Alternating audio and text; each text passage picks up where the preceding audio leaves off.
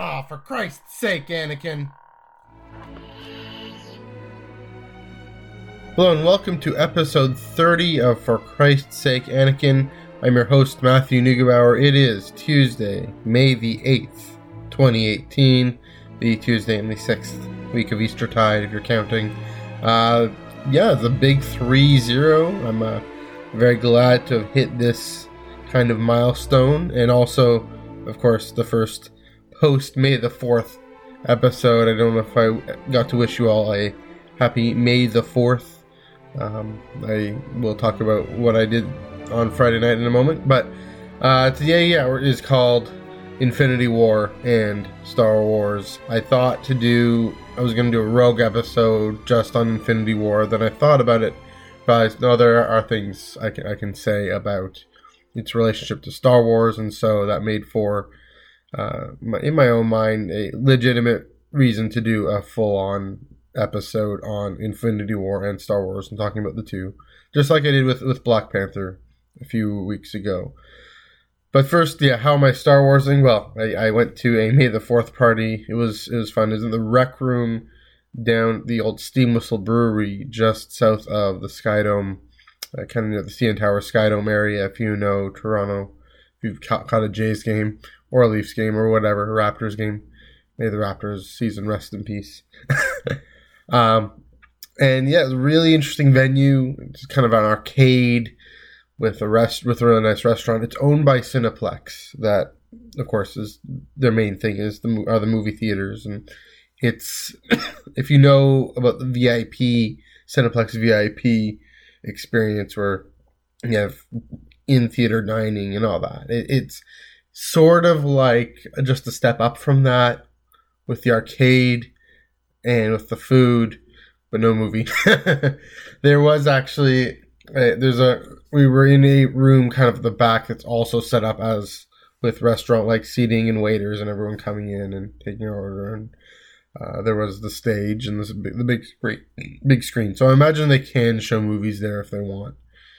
But uh, we had a good Star Wars night event. The one criticism, well, I guess I have too few criticism, then I'll, I'll end on the, the upsides. I thought there was a, it could have been planned out a little better. There was a little too much downtime with just playing music without any kind of event. And I know there was an after party with just music and a live performance, which would have been fun. I didn't want to go to that. Not that much of a night owl going out anymore. Um, and my mom was with me, and she definitely, definitely isn't. So that, that was fine. But also, A J Fry is a great host. I don't think he understands. I don't think he knows that much about Star Wars as much as he should. Uh, he's he's a good good journalist on Inner Space on Space Channel, but uh, yeah, he he was he did a great job. This is this is my my plus. He did he did, he's, he's a good personality. He did a great job guiding us through and being out there. He's experienced in that. Uh, Sean Ward, shout out to that guy who is the, the heart and soul of, of Star Wars Day Toronto, and uh, he, he put all things all together. He has the personality to have started this fan event that's now taken off and, and packing out this great venue, getting the notice of, of T S Sarkar and uh, some others who posted in did a, did a video greeting to us saying Happy Star Wars Day Toronto specifically, because I do believe it was the first Star Wars Day party in twenty eleven, and at least the first big one. I don't know, maybe they, at least that's the claim. I don't know if that's true or not, but the claim is we were here first. So it was it was mostly fun. The co- the kids costume parade was great. Uh, kids getting time to show off and. and time on stage on by themselves just to do their thing. And then the adult cosplay contest was was wonderful. So creative. There were Han Solo cosplays or solo cosplays based on just stills and trailers. It was fantastic. We'll see what uh we'll see how those characters there was there was Kira and there's a new Lando. There's also an old Lando. I think he won uh, one one of the categories. Another one the the Twi'lek Sith from Legacy, the Legends line. I forget her name. someone, she just, she came in red, red makeup, everything. And it was and seamless with the Leku and all that. And it was really one. She won for another category. I forget. But, and then this is kind of relevant to our topic today. Uh, there was a guy with, with Peter, the whole Peter Quill get up with the, the Star-Lord mask and everything. And then like Peter Quill, Rebel Pilot or something like that. It's kind of a, I think, won the joking, the joke category, the humorous category. The trivia contest. This is this is my last thing. Is that was that was a lot of fun. That was I was nervous. I knew I was going to compete. I knew I could do well. Uh, I was surprisingly quick on the draw, on the buzzers, and did my best. And I, and I made it all the way to the finals. I'm really proud of that. It was just me and Dominic Jones, who, if you listen to Star Wars Underworld, you'll know Dominic Jones, established podcaster, journalist, et cetera. So I could have beat him if I had heard the, the second question right and, and been quicker on the buzzer and all that. But that's part of the game. That's part of the fun. I won a... Uh, Sean Ward got a, a medallion, a Death Star medallion that you can only get at Disneyland and Disney World. And a... Uh, action figures of Lando. I'm just looking at it now. I think Lando and a Corellian guard. I'm trying to. I can't remember. But the new Lando, which is pretty sweet. I'm I'm I'm all about this. I'm all about Lando these days. The the new Lando, the childish Gambino, all that stuff. Um, yeah. So so that's that's one thing. The, the Star Wars party. I thought I'd share with you guys what I did. It was it was uh, it was fun. I'll I'd do it again wherever I am, wherever I may end up being. In the next year, uh, it'll be on a Saturday next year, and it'll also likely be Free Comic Book Day. So that's gonna be that's gonna be interesting. It's gonna be a lot of nerddom crammed into one day, and it's that's glorious and wonderful. Um, hopefully, you know, if I have church responsibilities, I'll still be able to partake. Anyway, the uh, yeah. So that, May the fourth, May the fourth be with you, and also with you, et cetera. What else am I Star Warsing? I, I'm almost done the Last Jedi novelization.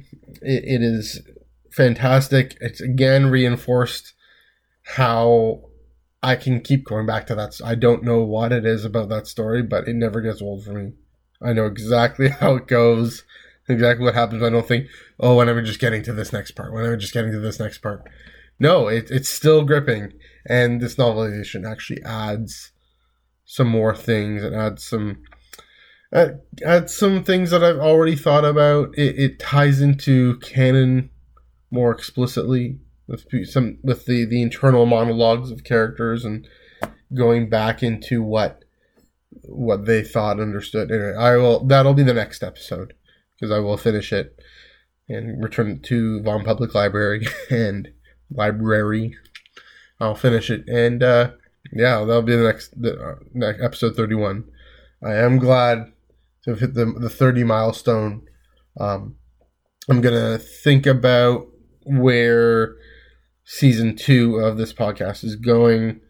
I may, I'm, I'm I may take a brief hiatus in the summer. I'll try not to, but just fair warning. Last bit of uh, housekeeping. I realized that Podiant has the ability to connect to what's this called? Radio Public is is a an app and a website, and I realized that radio play dot radio public dot com, um, and you can download it for Android and Apple, and so I will, and, and so so that and that actually I think no, I don't know if it notifies that I haven't I haven't gotten around to trying it myself yet, but I will definitely do that. I'll leave the link in in my the notes here. And uh, yeah, hopefully that, that's a good way because still the the issue with, with getting an iTunes Apple podcast is the artwork. I haven't been able to. I haven't just gotten around to hiring someone, I guess, to do the artwork. But I don't know if I necessarily need to. I think I, I'd like to one day, but for now, it's this is hopefully good enough. So, so that that's. That's the news. Uh, I did get Free Comic Book Day. Star Wars Adventures. Oh, yeah, and also um, Forces of Destiny just came out, and that that's... Force, yeah, Forces of Destiny, and the Afra... The, the latest run in the Afra comic finished. So th- those are interesting. I could get into... There's lots more we could get into. Got my solo tickets. Yeah, well, well there's, there's more I can get into next next week. So for the time being, swig of coffee and R two. Thanks, R two. So, Infinity War and Star Wars. Now, I was going to title this episode, Gamora, I Am Your Father. But first of all, yes, I know the quote is, no, is not, Luke, I'm your father. I know the quote is, no, I am your father. But it would have been, you, you get that it would have been fun. So, I didn't want people getting, but he doesn't know the quote. I know the quote. That's my Christian, my best Christian Harloff im- impersonating, uh, detractors impersonation. Uh, but also I was worried it would be too spoilery, because this is going to be spoilery. The movie came out two weeks ago. Infinity War came out two weeks ago. If you haven't seen Infinity War, my my ten minute preamble didn't spoil anything, but this is going to spoil stuff, so uh, I hope, yeah, so shut your computer off, go to a, go to a theater, watch Infinity War, uh, sit for about half an hour, and then listen to this podcast. That's all I'll say. Okay, consider yourself warned. R two, you good with the spoiler alert? Well, he hasn't seen Infinity War, so, you know.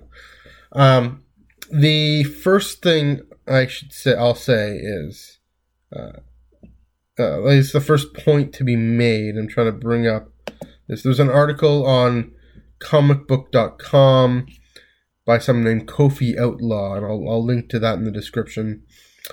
And talking about how uh, Infinity War is The Empire Strikes Back for our generation.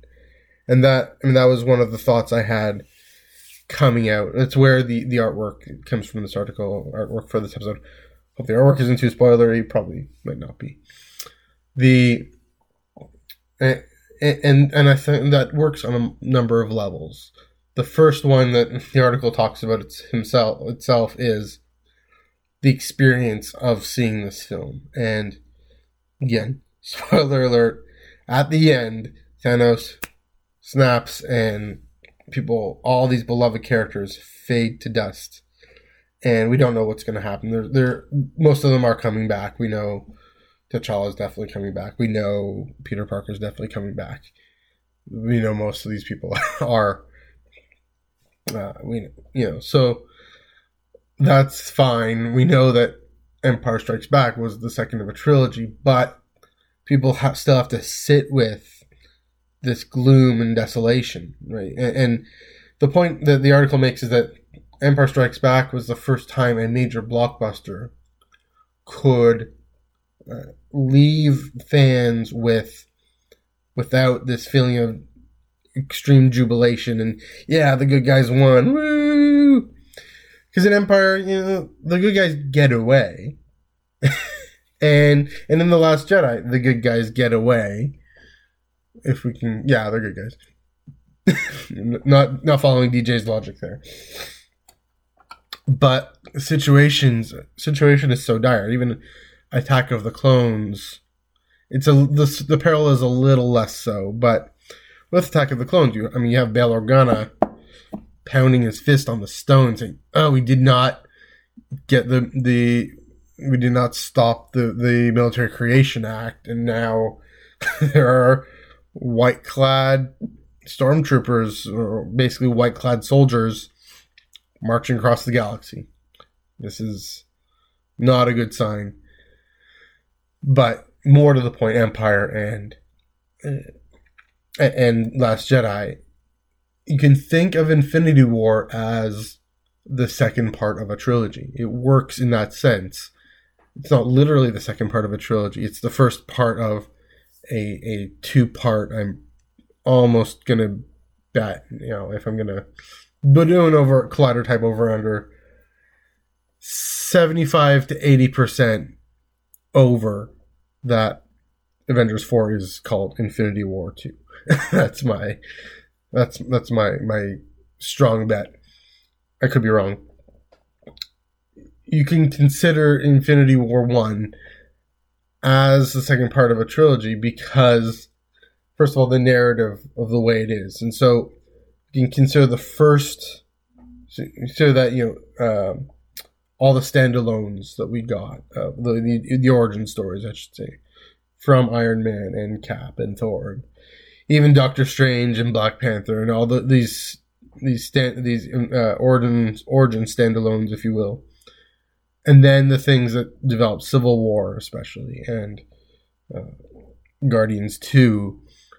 Yeah, Guardians is a big one. Set up, gotta set up this by getting us to really invest in these protagonists, getting us to invest in these characters. And just the same way that A New Hope really had us latch on to Luke, Han, and Leia. I should say Leia, Han, and Luke. If you, whatever order you want to say it. But you know what I mean. And and, and for most of us, I should say, you know, the way The Force Awakens actually did its job of getting us to really latch on to Rey and Finn and Poe and to some degree Kylo Ren, not necessarily, but you you you cheer for them, you want them to be, you want them to succeed, you trust them, you think they're right. And just like with Infinity War comes along the second part of this trilogy, or second, quote-unquote second part of a trilogy, the, the narrative structure that a trilogy can do, the things fall apart. They're wrong. They don't, it doesn't end up. There's actually a very strong parallel. It's interesting just how close they came out in time. I mean, five months later, four months later, four and a half months later, where just like Finn and Rose fail and Poe fails and Rey, at least trying to turn Kylo Ren, fails. Uh, all the Avengers Or fail to stop Thanos. Right, just like how Han and Leia try, or at least on the run from Vader, and you know, on the run from Vader and trying to, you know, at least avoid him, stop Boba Fett. The way when Luke fa- confronts Vader and fails to, well, I don't know what his objective was going to be, to kill him, defeat him. We knew he wouldn't. But coming up against that, like coming up against such uh, such a more powerful foe in Vader, in Thanos, that they they realized, oh, wait a minute, our assumptions, our, our understanding of, of the balance of the universe, at least in terms of the, the power balance of the universe, is off. Is wrong, and the only way, at least, you know, and the only ones who can find a way out, way out, sorry, find a way out is people who can see the future, have some sense of the future, and know that actually these characters need to go through some tribulation, some stretching. Uh, you know, the like just like you know, Doctor Strange. Yoda and Obi-Wan have a sense. He was our last hope. No, there's another. They have a, you know, Yoda says, in order to become a Jedi, you have to confront Vader. Luke, of course, goes off way too early. But there's that. I mean, even the writers, from just to take a more meta perspective here, the writers understand that you put people through the ringer, through these difficult circumstances, and then only there they come out the other side, different person, changed. And that, that's precisely, you, you hear the way Rian Johnson talks about Rey's parents, the way Rian Johnson talks about, yeah, especially that that's the hardest thing you, uh, yeah, the hardest thing that they could, that Rey could hear is, actually, her parents that she's been waiting for, for how many years, how many decades, two decades, I don't know, a decade and a half, growing up alone, she's waiting for that belonging, and longing it doesn't isn't going to come from her birth parents. She actually has to find it, and and I've talked about this before, kind of the the baptismal renunciation uh, of birth lineage and having to join the family. Just like, of course, with Luke, and that's in in the the special features, Luke. Or, or in the Last Jedi special features, Luke is, Ryan Johnson says, Luke, the hardest thing for him to hear is the title of this, you know, I am your father. That, that, you know, the very evil that he sought to oppose and destroy is within him.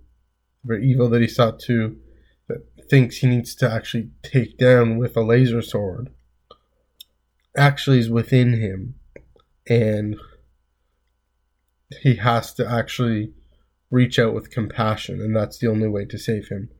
And that's the closest thing. Again, Gamora, I am your father. The hardest thing for Gamora to hear, I mean, we, we see her with Thanos saying, everything about you I hate, everything about me that's from you that I hate, everything, uh, you know, yeah, that's the quote. And my point there is, okay, got my brain off. You get, get a swig of coffee here. Archie, what's my point?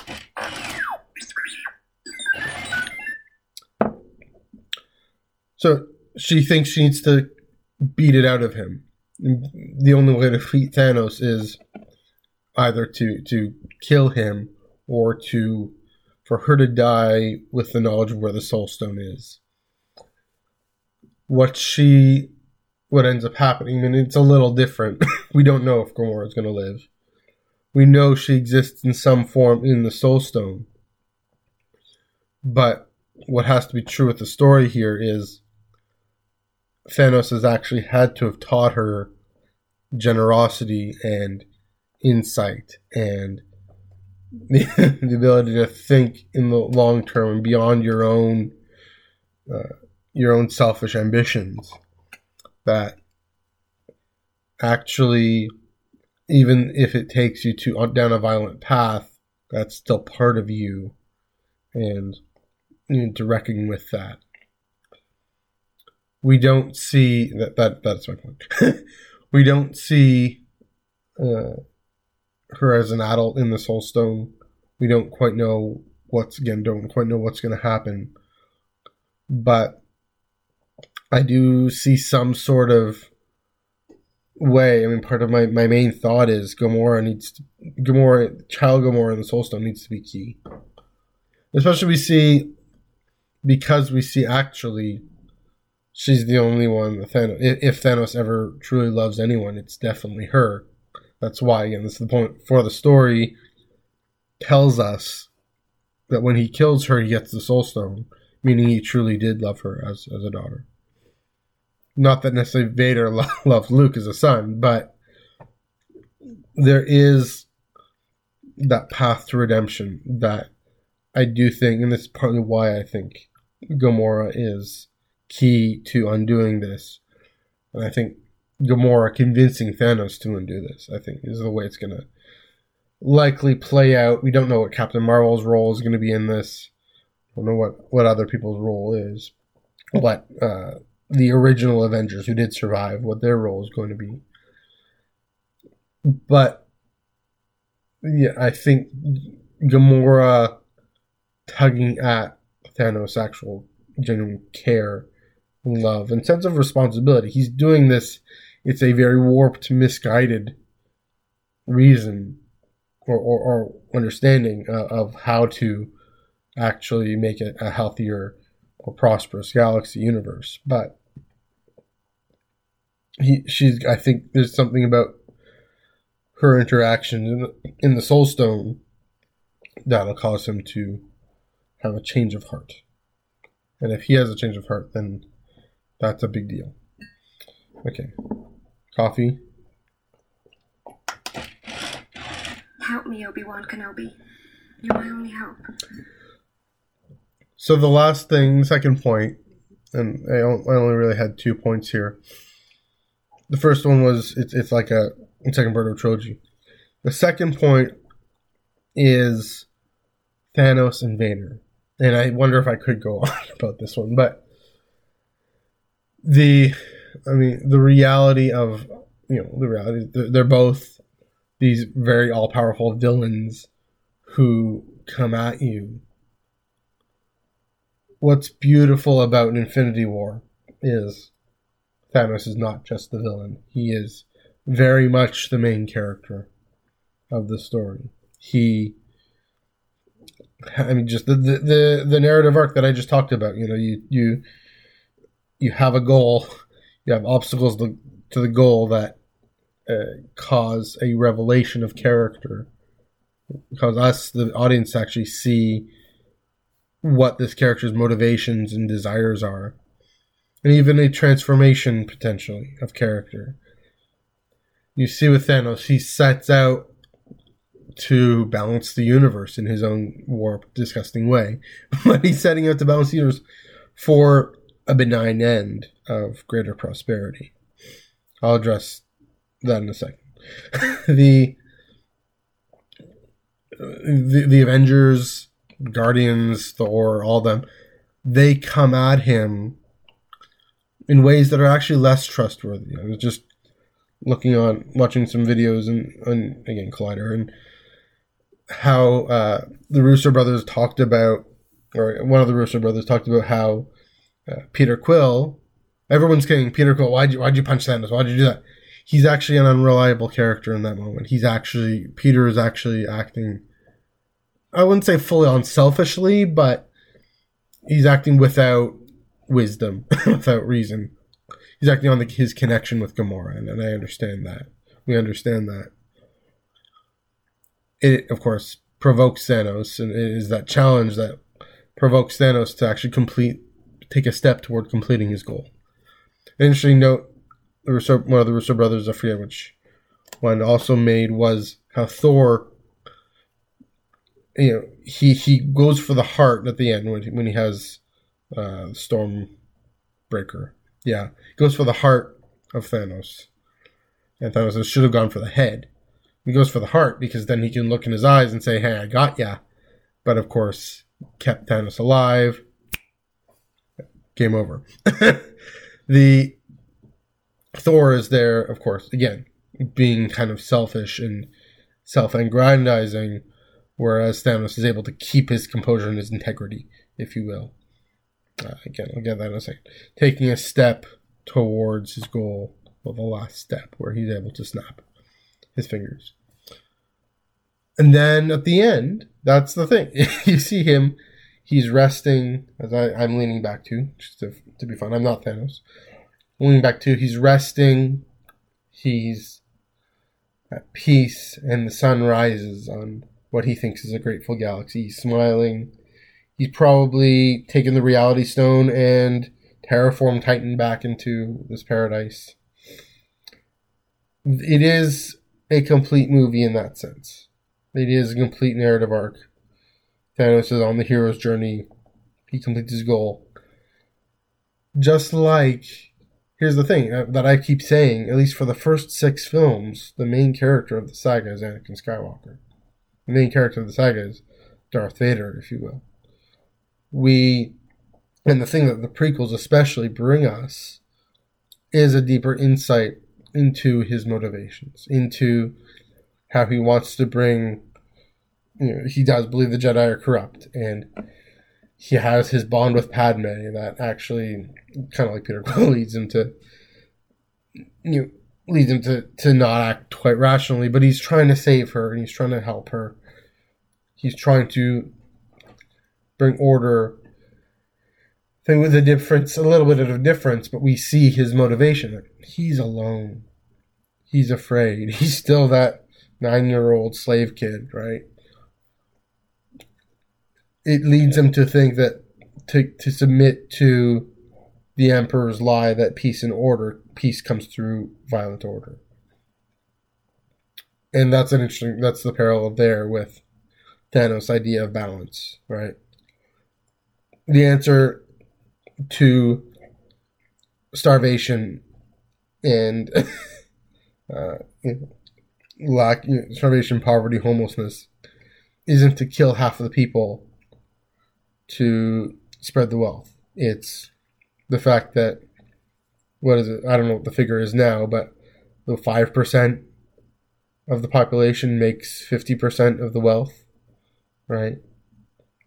It's because we lack a culture of,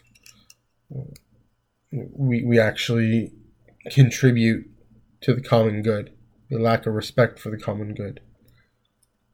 And so killing half of the common good, killing half of the commons isn't going to do anything. It's just going to lead to more concentration of wealth. And maybe that's what Thanos sees in, in Infinity War Part two. I think to some degree it is what Anakin is able to see, at least see through the lies of the Sith. That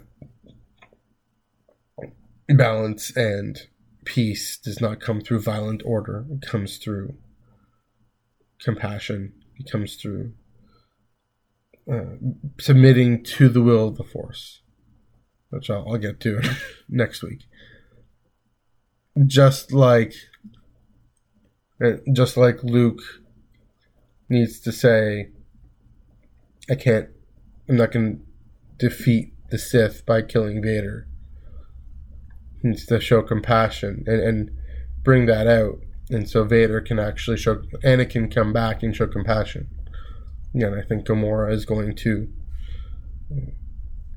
evoke that compassion from Thanos.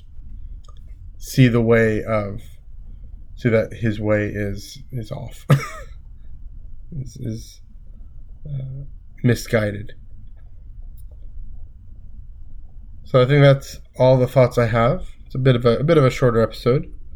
Um, but hopefully, you know, if I think of more, I will totally let you know.